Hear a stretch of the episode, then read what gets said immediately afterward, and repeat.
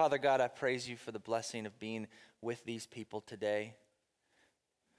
Father, for every need that was brought for you, we trust you. For every heart that has lifted itself to your praises today as a people who are created to praise, Lord, may we always direct our praise to you, our Creator, the one true God in heaven. In the name of Jesus. Meet us here, Lord. I believe you are. Speak through these passages today. We trust you. In your holy name, amen. Amen. 78 years ago, this very weekend, there was an event that happened that you may have thought about this weekend, but it was a kind of an event that, that shook the world, shook the country. It was 78 years ago yesterday that in a, a, place called Pearl Harbor in Hawaii, where on a quiet Sunday morning, people were getting up and they were just casually having breakfast, having coffee, many of them making their way to church, not thinking anything of what their day was going to look like beyond the normal Sunday schedule. When, as you're fully aware, for two years prior to that day, Japan had been planning and orchestrating this attack on Hawaii and Guam and the Philippines, December 7th, 1941. For three years, Franklin D. Roosevelt had done his best to remain neutral in the war in Europe, but it was on this day the life changed. Life changed permanently. Many lost their lives, many would lose their lives, and the country of the United States of America would be permanently marked by this day, permanently changed. And it was on this day, December 8th, 1941, that FDR declared war on Japan, launching the United States into World War II. That one event changed history. It changed a lot of lives. That one event, if you could go back to December 6th, 1941, you're living in a very different world than you are today because that one event changed America. When we look back over the, the course of major events throughout time, we see many events. The highlights of your U.S. history courses in high school, we see world events that changed the world Declaration of Independence, Louisiana Purchase, the Civil War, even the stock market crash in 1929, and then in World War II, the attacks on Hiroshima that ushered in nuclear war and eventually the Cold War. And then, of course, for those of us uh, in, our, in our more recent history, of course, 9 11 changed the course of history. The day before will never be the same as the day after. Those of you who were around when JFK got shot, you probably remember exactly where you were and what you were doing and how much that changed your life. Nuclear war changed your life. My mom talks about uh, my mom talks about uh, hiding under her desk and things like that for fear of a Soviet attack. Right? Our students do far different things now. For me, in my generation, I remember exactly what I was doing sitting in ninth grade algebra class whenever someone came down the hall and poked their head in and told my teacher, Mrs. Howard, that the World Trade Center had been attacked. It sticks in, in our brains because it is a major change to our life, a permanent change to our worldview and our experience of living in America. Seemingly normal days, we wake up and things change. We're, we're living our life, we're plugging away. Everything is seemingly smooth, everything is seemingly unchanging, or at least we know slowly changing, seemingly controlled, when all of a sudden there's an unexpected event that swoops in out of nowhere and, and abruptly changes and impacts the future and history forever. There's no going back, the mark has been made. You know this. all of those major events, while very major, absolutely, there's one event that we love to talk about at Christmas that made an even bigger impact on the world. One event that made an even more permanent impact on the world. And one event that actually impacts heaven more than any of those. And it impacts the very date system that we live in. Over 2,000 years ago, in a small town called Bethlehem, to a seemingly unimportant couple that was coming into town, had no place to stay. A town called Bethlehem in the Middle East, a man by the name of Jesus was born. And many people have, have, have argued and researched and fought to figure out you know, was Jesus really a real person? Was Jesus really God? What we want to really focus in on today is when Jesus was born, he interjected a change in history that changed drastically the trajectory of the world.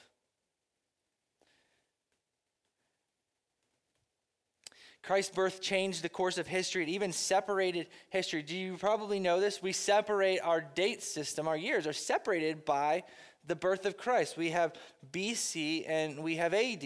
And BC really means before Christ. It, it's before Christ. It's before the, the birth of Christ. It's right there at, in that between one and one, even though historically most scholars kind of settle in that they miscalculated and it was actually like BC 6. But, but the point in case is that time changed when Jesus was born. The world changed. BC, BC means before Christ. Contrary to popular belief, you probably have thought about this.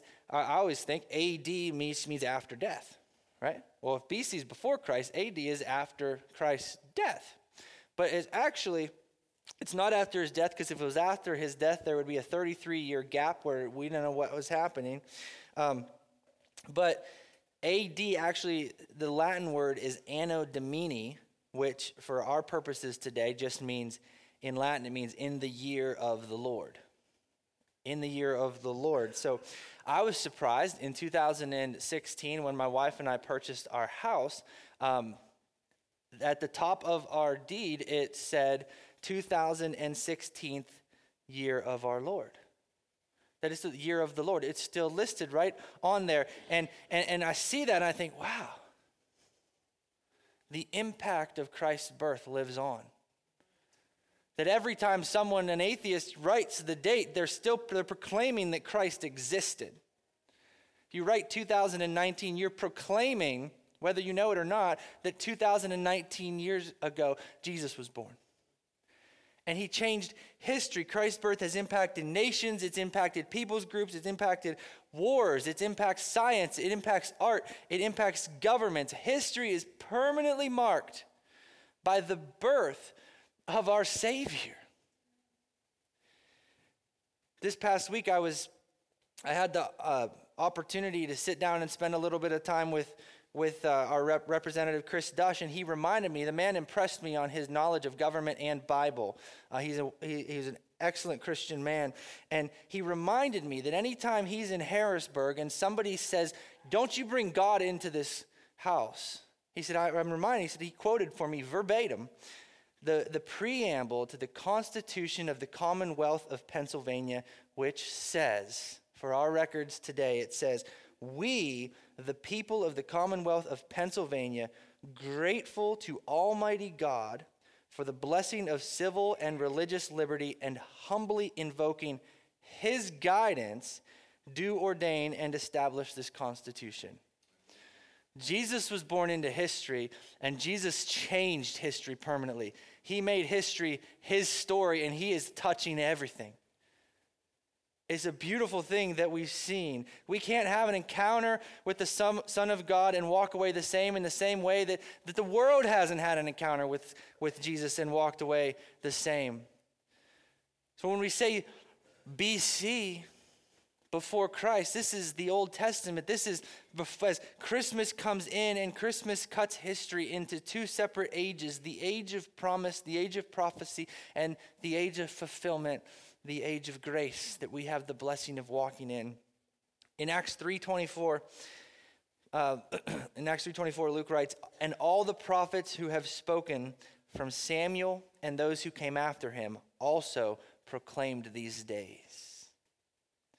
From Samuel all the way back so I'll go all the way back the book of Samuel, right up through the book of Malachi, the last book in your Old Testament. We see the final book. We see prophets proclaiming that these days would come, proclaiming and hopeful expectancy that Jesus is going to come, the Messiah is going to come, and when he does, the world is going to change.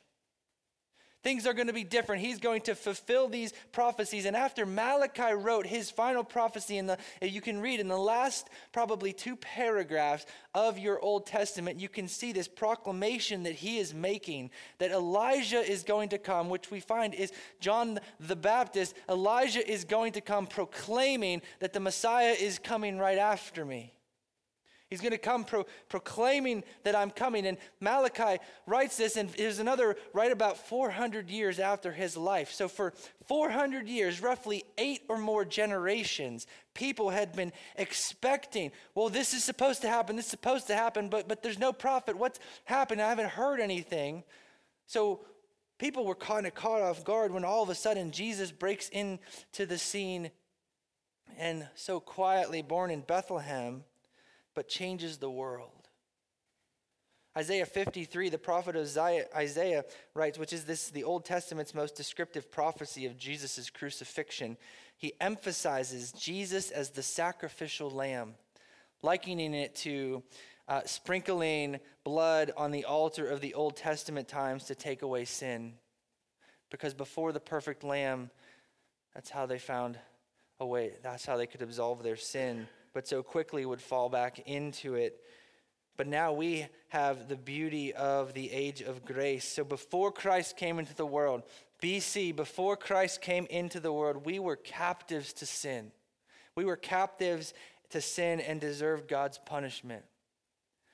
But now that Jesus has come and paid the price for our sin, we can be free from guilt and know God personally.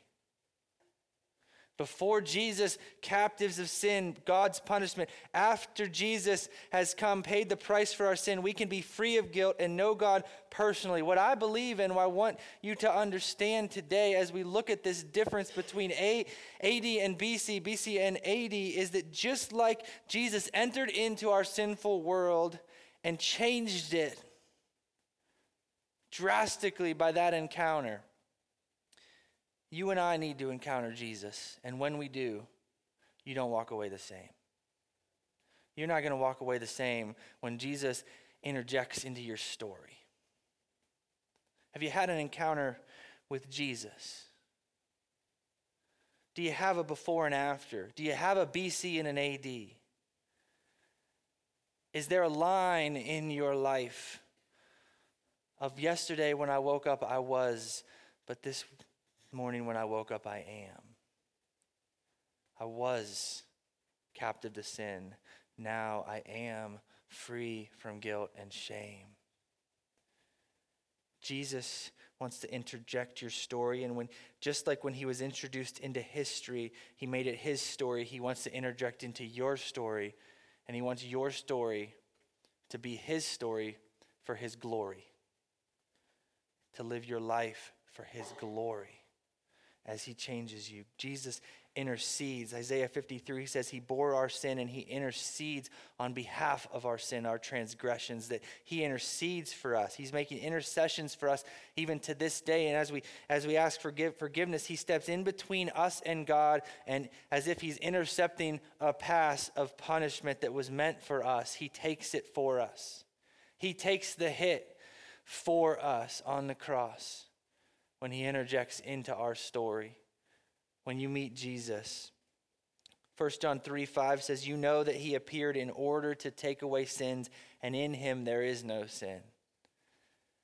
He was the perfect lamb, the final sacrifice. God as man taking the penalties of the world. And in John 3 8, just three verses later, it says, The reason the Son of God appeared was to destroy the works of the devil. This passage is telling us, these verses are telling us that Jesus came into the world on that first Christmas in order to, to, to intervene in your story and, and to overcome and destroy the works of the devil. That is the one who brought sin into the world. Through his sinless life, he absolved all the effects of sin in your life for all who believe.